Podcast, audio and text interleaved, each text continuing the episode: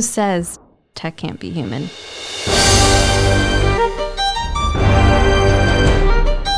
got to celebrate the W. And so you got to find those small wins that eventually build up to the big wins.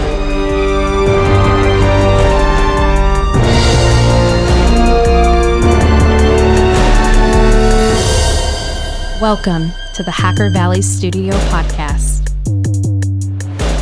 Axonius has crossed the chasm, the first company to solve the cybersecurity asset management problem. Gartner has recognized cyber asset attack surface management CAASM as a category in their hype cycle for network security 2021 report. Axonius gives its customers a comprehensive, always up to date asset inventory helps uncover security gaps, and automates as much of the manual remediation as you want. Take a look at Axonius and give your teams time back to work on the high value cyber initiatives they were trained to do.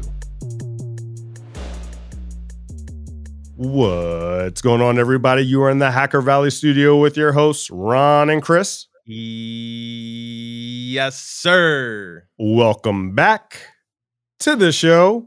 Glad to be back again. This episode, we're going to be speaking about grit and what helps develop gritty organizations. To discuss this topic, we brought in David Fivecoat. David helps people become better leaders through executive coaching and many other means. And David is also the founder of Fivecoat Consulting Group. David, welcome to the podcast. Ron and Chris, thanks for having me on. I'm excited uh, to talk to you guys. Really enjoy your podcast. Absolutely. Grit is one of our favorite topics to talk about. I learned a thing or two about grit from being a wrestler, from being in the United States Marine Corps. But, David, for the folks out there that don't know who you are just yet, what is a little bit about your background and what you're doing today? Yeah, thanks.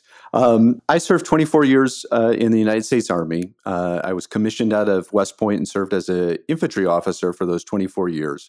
Led uh, people at the platoon, company, battalion, and brigade level, which, for those that aren't familiar with that, that's about 40 people all the way up to several thousand people.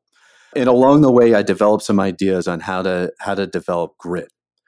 Fast forward five years ago, I uh, retired from the army, worked for another company for a couple of years, and then decided to, to stand up my own company, doing executive coaching and uh, leadership talks and uh, experiences it's been an interesting journey. I've had to develop some grit that I didn't know that I had. The difference in grit from both the uh, government side and now the corporate side is a little bit different. And uh, love to talk to you a little bit about uh, my experiences seeing grit on both sides.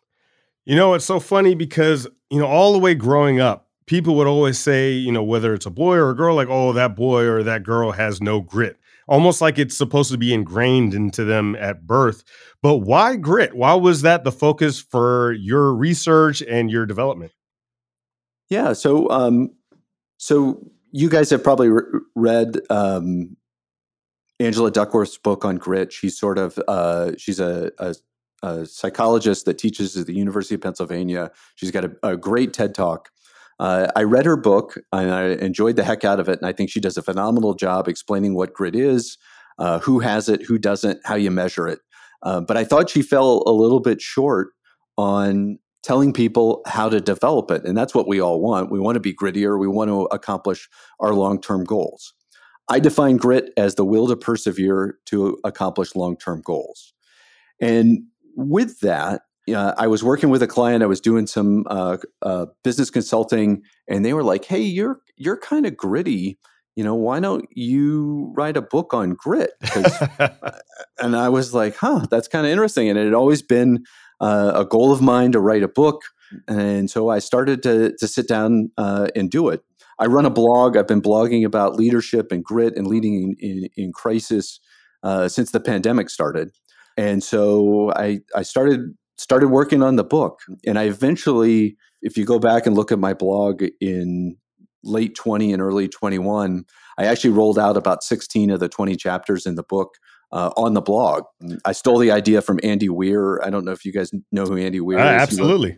Uh, good. He's a fan. For those that don't know, Andy Weir is the guy that wrote the book The Martian, uh, which later got turned into the movie. Mm-hmm. Uh, he did the same thing. He rolled his chapters out uh, on his blog and then took the the criticism from scientists that were reading it and improved the science and, and some of the other stuff. And so uh, I copied his way of, of putting together a book uh, and, and rolled some of the, the, the, chapters out that way. Took the feedback, uh, got some other folks to read it, sent it to an editor, and eventually published the book in July the book has has has had a huge impact out there. It's got about 20, 20 over 20 five star reviews on Amazon. Has sold really well and continues to sell. And I continue to get opportunities to come talk to folks like like the Hacker Valley podcast about grit. Love it. And I got to say, it probably takes a lot of grit in itself to write a book, to like put that time in, to go through the reviews and and just really allow it to be presented to the world and also to overcome the feedback that you have for yourself. I know when I'm writing content, whether it's on the form of the podcast or videos, I always go a little hard on myself. And, you know, you have to have that grit to overcome that within itself.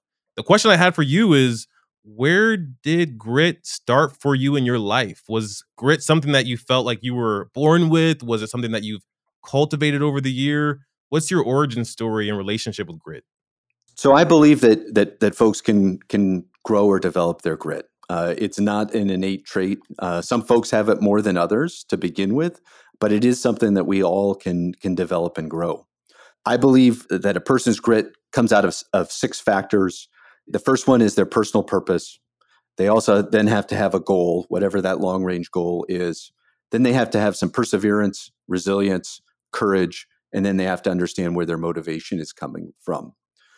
But those six components altogether builds a person's grit and sets the framework up, especially when we set out to tackle goals that that aren't well defined. Attending college is, is relatively well defined. You know, you, you, you know, you know you're going to spend four years or five years, you know, attending. You've got to, you know, get pass X number of classes, and you eventually come out the other end with a degree. It gets harder when we try to do things in life for instance, like writing a book. And, and for me, writing the book was a gritty journey. Mm-hmm. I'd never written a book before. And so I sat down. I said, "Okay, well, I'll, I'll think about twenty. You know, the twenty chapters sounds about right." I started doing some rough outlines, and then I started putting some of the the chapters together. And I'm an iterative writer, so it, it did not come out great the first time. I continually have to edit and edit and edit and edit and take feedback and eventually just kept plugging along and plugging along. I also decided to do my book as a self-publishing exercise, and I it, I picked the publisher that did the least amount of handholding possible, and so mm. I had to teach myself all these different things about how to build a book, like cover design, which fortunately was taken care of through through my publisher. She she helped me do the cover design, I wrote the book, sent it to an editor, had to work with the editor for almost two months to get it into the, the final version that you see. Got it back, got it formatted in the right formats, had to learn how to hang it on Amazon and uh, uh, some other platforms and get it in the, into the right format there. Also discovered that there's actually professional indexers out there. Had no idea that that was even a job, but there are professional indexers out there. And so I had to hire an, an indexer to actually index the book because I thought it gave it a little bit more uh, professional take on it. Of course, doing it for the first time, uh, I struggled to get everything done and get it across the goal line. And I, I, I finally got the book in its final form like one week before it was supposed to release on Amazon. For those of you who haven't published a book, if you don't get it hung a week ahead of time on Amazon, they put you in timeout for like three months, and so you have to delay the the release of your book if you don't if you don't get it up in time but was fortunately uh, lucky, worked some long hours, and and displayed some grit to actually uh, get the book out and uh, get it on the street and get it out there helping people uh, developing their grit. That's outstanding. You know, when people think about grit, or even for the uninitiated that know not a lot about grit, they tend to think about the athletes. They tend to think about the service members that are going through boot camp or BUD/S or anything like that. And they tend to think it's very physical, but grit, for the most part, at least, I mean, and correct me if I'm wrong, is is a lot of mental. There's a lot of mental grit that comes along with the physical. Even if the the physical seems there's always left a lot left in the tank. I don't know if you've listened to David Goggins' book or read David Goggins' book, Can't Hurt Me. It talks a lot about mental toughness, that that callous of the mind, and that even applies to folks in technology and cybersecurity because we have to have mental toughness even if it's the late at night, we're working through an incident. There's a lot of mental toughness that, that comes into that to be able to perform at the level that uh, we need them to perform at. But from your perspective, how much of grit is mental versus physical? I would say it's probably about 70 percent mental, thirty percent physical. You know, you have to get those mental pieces in, in, together. And I like to consider myself a uh, an amateur uh, amateur cyclist. I've got a big race coming up in, in, in two weeks up in North Georgia, about 90 mile ride with about 9,000 feet of climbing. And so I, I use myself as sort of a grit experiment. But part of it is not only do I have to have put the physical work in, I've got to have the mental work done as well you know i've got to understand what my purpose is and in my case my purpose of, of, the ride is is to complete the ride and do do my best job possible. I've got to have the goal in mind and and i've sort of done the recon. And then i've got to figure out you know how do i develop that perseverance that resilience when i'm going to bounce back and deal with some of my fears. I had a race late in the season last year where I bonked, which happens when you don't eat enough on the on the bike and I've got to do a better job of preparing for that and and getting ready to deal with that should it happen that this ride. But a lot of it's mental. One of the things I'd like to to circle back on though is I can't remember if it's Ron or Chris if you said that you were a wrestler. Yeah. One of the I ran the United States Army's Ranger School, which is the Army's premier small unit leadership school. 61 days in length. We test folks' boundaries and and help them develop their grit the student only gets two meals a day and tends to get about three to four hours of sleep average each night over the 61 days. So you learn how to lead folks when they're tired and wet and cold and hungry. There isn't a whole lot of ways to predict who's going to make it through Ranger School. But interestingly, one of the groups or demographics that would make it through Ranger School were those folks that had either been high school or college wrestlers mm. in a mm. greater proportion than anywhere else. For whatever reason, wrestlers develop that grit, that idea of going out and might be a little bit stronger than or may not have as good a technique, but they the wrestlers as a group uh, tended to do well at Ranger School. Wrestling is no joke. It's a very, very tough sport. But what's funny about being a wrestler, I've also done things like jujitsu. When it comes to things like wrestling, jujitsu, I have an incredible amount of grit. Like you put me in a chokehold, I'll hold out, you know, longer than most. But in different situations, I have like the least amount of grit. I cannot stand running. I was in the Marines, couldn't stand running whatsoever. I'm one of the first guys to be like, you know what, guys, keep going. I'm I'm absolutely done. But it seems like grit can also be situational. Have you run into that as well? I actually uh, flipped it when I was in the army. I loved running. I detested doing ruck marches. I don't know. I don't know. And so if they had said, "Hey, would you run ten miles or ruck march five? I'd be like, "Hey, I'll run 10. Uh, no problem." I do think it is. It, it, there is some situational part of it is understanding. You know, for you, it was you demonstrated uh, greater grit on the wrestling mat and less grit when it, it came time to do the Marine Corps three mile run uh, what is it every fall you guys would do the yeah when i first started in the marine corps it was uh, twice a year and then they changed it to where you have to do the cft which i was really good at and then in the fall you end up doing the uh, the regular pft yeah yeah. And so part of that i i think is understanding you know your your perseverance and and where you're drawing that perseverance from. Whether it, you know in this case you could handle the adversity of of battling somebody else it was battling yourself to get out there and run that was a little bit harder. Those two things, I think, uh, were playing playing a role there. Uh, same way, you know, where you know you had great grit on the wrestling mat, and you you took it into the business world as well. In, you know, to stand up this podcast, it takes grit because you you know you don't know what you're doing, and and right. you don't know if it's if it's impacting folks. Sometimes you're just out there, you know, flailing along blindly but you need that grit to keep persevering and, and keep one foot in front of the other to develop and grow your business. This podcast is sponsored by PlexTrac, the proactive cybersecurity management platform bringing red and blue teams together for better collaboration and communication.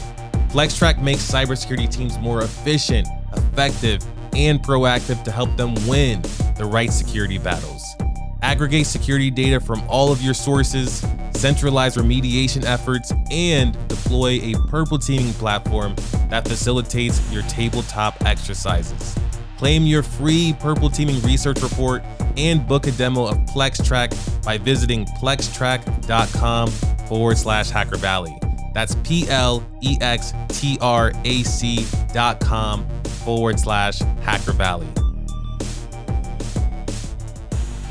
So I gotta ask, you know, we're talking about having grit as an individual, but what about when you're on a team? A lot of our listeners are practitioners, entrepreneurs, founders, and they have to kind of inspire others to develop and grow grit and really cultivate grit in their organization.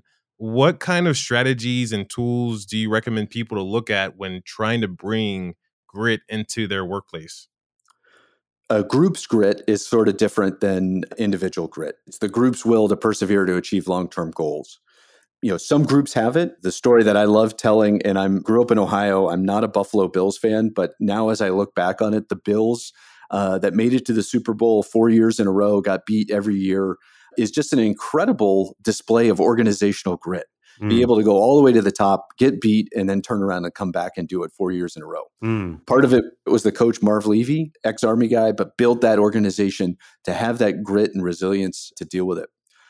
I think there's there's a couple things here, and the first thing is the the group has to understand its goals. And one of the things that I've discovered as I work with corporate groups, both doing uh, leadership talks and business consulting, is sometimes the goal isn't clear leaders put out lots of goals. They have it in their mind that the goal is clear, but it doesn't trickle down very well to the group. And so making sure that you have that one goal that everybody is focused on. You've got to put a plan together so you have a roadmap of how to get there. And then it's important to have that scoreboard that tracks the progress. Whether you're looking at uh, quarterly numbers or yearly numbers, it helps to have that scoreboard so folks know how they're doing. I, I find that's also kind of challenging for some organizations where they haven't really measured themselves that much and they don't develop a, a good goal that, that they can track how they're making progress towards. Three other things that are super important a culture that provides some guardrails for their team. We can talk more about culture and how do you build that culture of grit. And then some teamwork where you build trust in the team between the members so that they, they work well together the last thing and of course that thing that everybody's looking for is that leadership that is going to pull all these elements together and help focus the group on that goal see the roadmap track their progress and then help them continue to build that teams and culture that make things successful. One of the things I found as a leader is in order to get people on the same accord, in order to get folks working to their utmost ability, there has to be a team identity what I found was when everybody's kind of working for themselves, there was varying degrees of effort, varying degrees of grit. But once you get everyone on the same page and everyone understands, like, hey, I'm a part of this team and our mission is to do X. Once everybody's on that same page, it almost seems like magic. Everyone's working harder because they know that the mission is bigger than themselves. Is that part of the team dynamic that you're looking at? Yeah, you hit the nail right on the head. You know, I I'm a big believer that everybody wants to be part of something bigger than themselves, whether it's your team at work or or following a sports team uh, or or whatever. You want to be part of that bigger thing and have that identification of, of being part of the team. The biggest thing that I talk to my leaders that I work with in the executive coaching to how to create that. The first thing is to to lead with optimism and make sure that they're actually telling the team, "Hey, that we're doing well. You know, we're tracking on the scoreboard. Things are going great."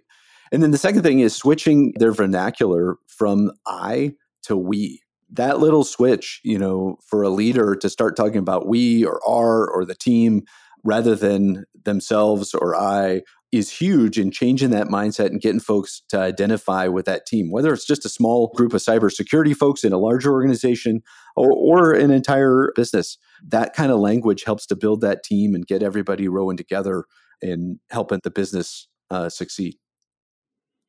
What about those situations where it's just like someone is dragging their feet? Like I'm sure we've all been there where you you are the one with grit, you're very passionate about a certain topic or subject and you want to do everything in your power to push it forward, but your collaborator is that person, you know, that we had in high school that lets you do the whole project. How do you really get them back on track? What are some things that you ask maybe some of your clients and what are some of the, the suggestions that you make after you've kind of found that path or discovered paths with them? I know you're not talking about me, Ron. It's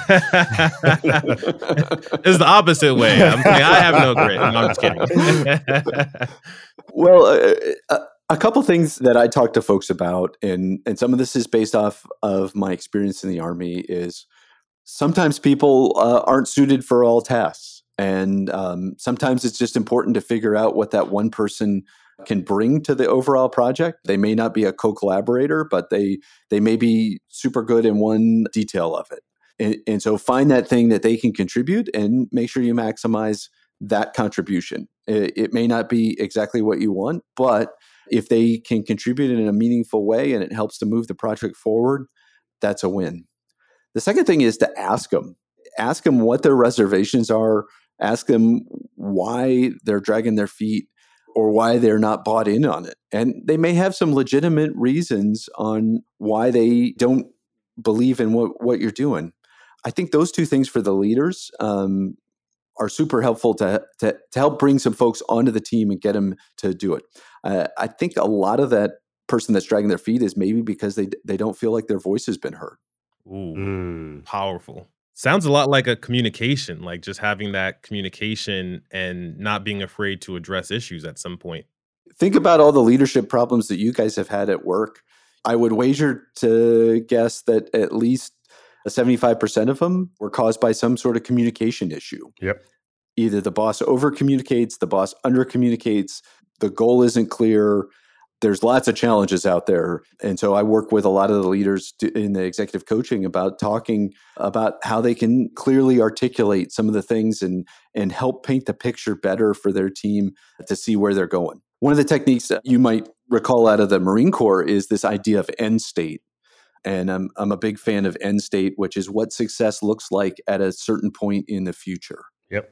Talking to leaders about helping their team see that and especially with a number attached to it whatever however you're going to track you know number of, of lines of code written or number of projects completed or whatever on december 31st 2022 can really help the team focus and move forward but oftentimes the leader struggles to paint that because they're not sure what that looks like either one of our favorite books of all time by Steven Kotler is The Art of the Impossible. And, and in The Art of the Impossible, they talk about little I impossibles, the things that we haven't done yet, but other people have done, but just seemingly impossible to us, to big I impossible, which is these big, hairy, audacious goals that no one's ever done before that that pioneers set out to accomplish.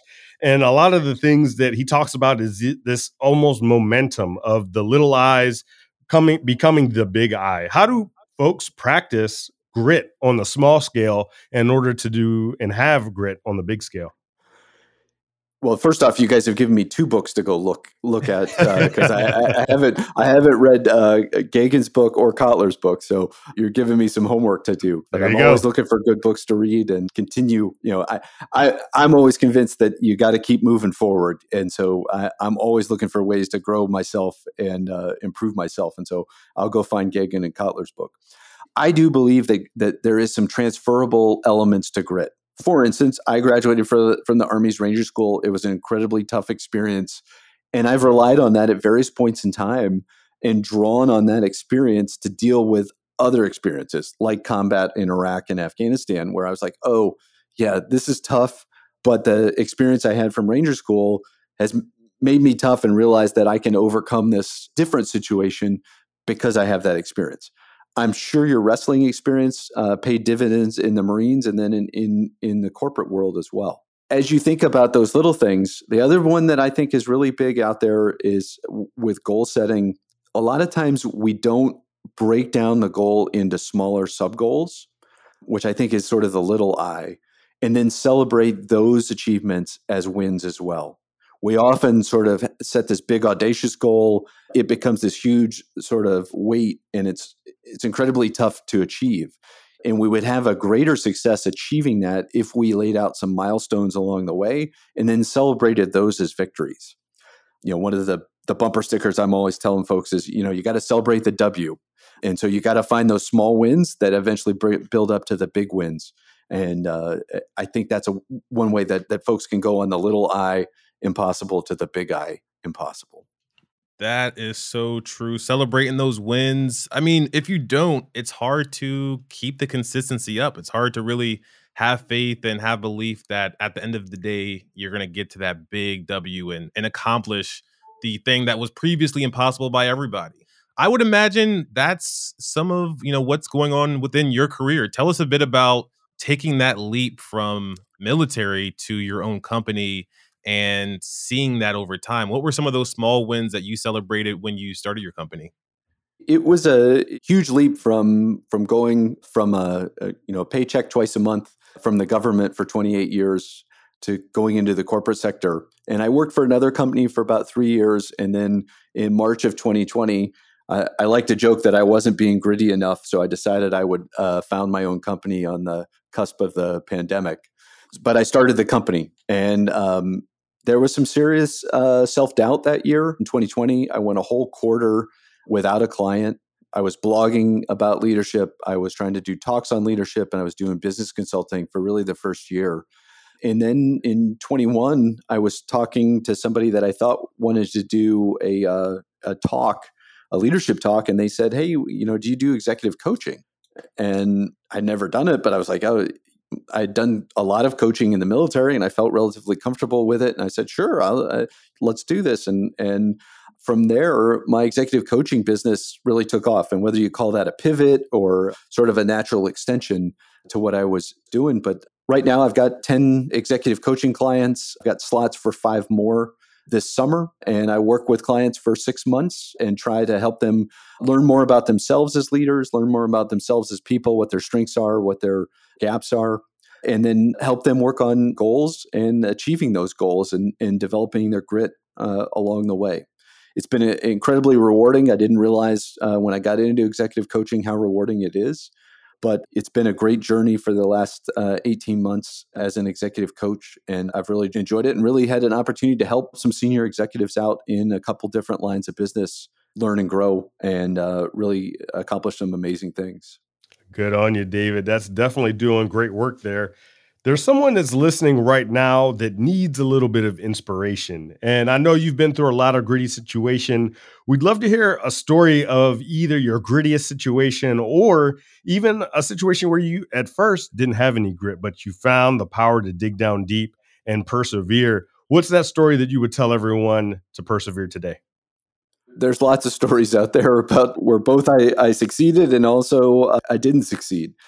One that comes to mind right away was on this bike race last fall.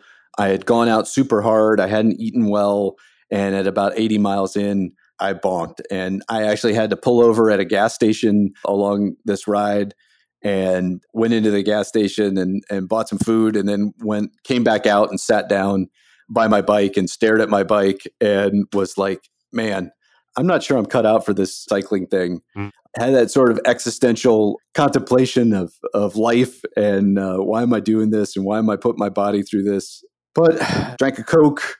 I was like, okay, I'll, I'll, just go on to the next rest stop, and then I'll get some more food in me there, and I'll uh, I'll try it that way. And the lesson there for everybody on inspiration is, you know, right there, I had a really dark moment. I wasn't doing well at something that I really like to do well and think I'm really good at for a variety of reasons. I had to dig down deep into myself. I think the same lesson that we talked about uh, earlier about breaking down the problem, because at that point in time, I still had about 20 miles left to go into smaller steps. And in this case, it was, hey, I'll get myself to the next aid station. And then I had a friend that was was watching the race. Then i I'd see if I could make it to the finish line. And I never really quit anything before, and I didn't want to quit this thing. But I broke it down into those three little sort of short range goals and so I, I, got back on the bike. I made it to the aid station. I made it uh, to my friend. And then finally, I made it to the finish line. It wasn't the prettiest race I've ever raced, and it wasn't the one that I'm most proud of because I did it, but I felt like I overcame adversity. It really tested me both mentally and physically, and I was able to persevere at the end uh, and demonstrate some grit uh, to get myself across the finish line. Outstanding, David. Thank you so much for hopping on the mics with us to give us a masterclass on grit. For the folks out there that want to stay up to date with you, your blog, and all the incredible things you're doing in this space, what are the best ways that people can do that? My webpage is www.thefivecoatconsultinggroup.com. I blog once a week on that. I also cross posted on LinkedIn. I'm the only David Fivecoat on LinkedIn, so you can either find me on LinkedIn or come to the come to the blog on the webpage. Love it. We'll be sure to drop those resources in the show notes. Would highly recommend everyone to check out David and buy his book. David, thanks again. We'll see everyone next time.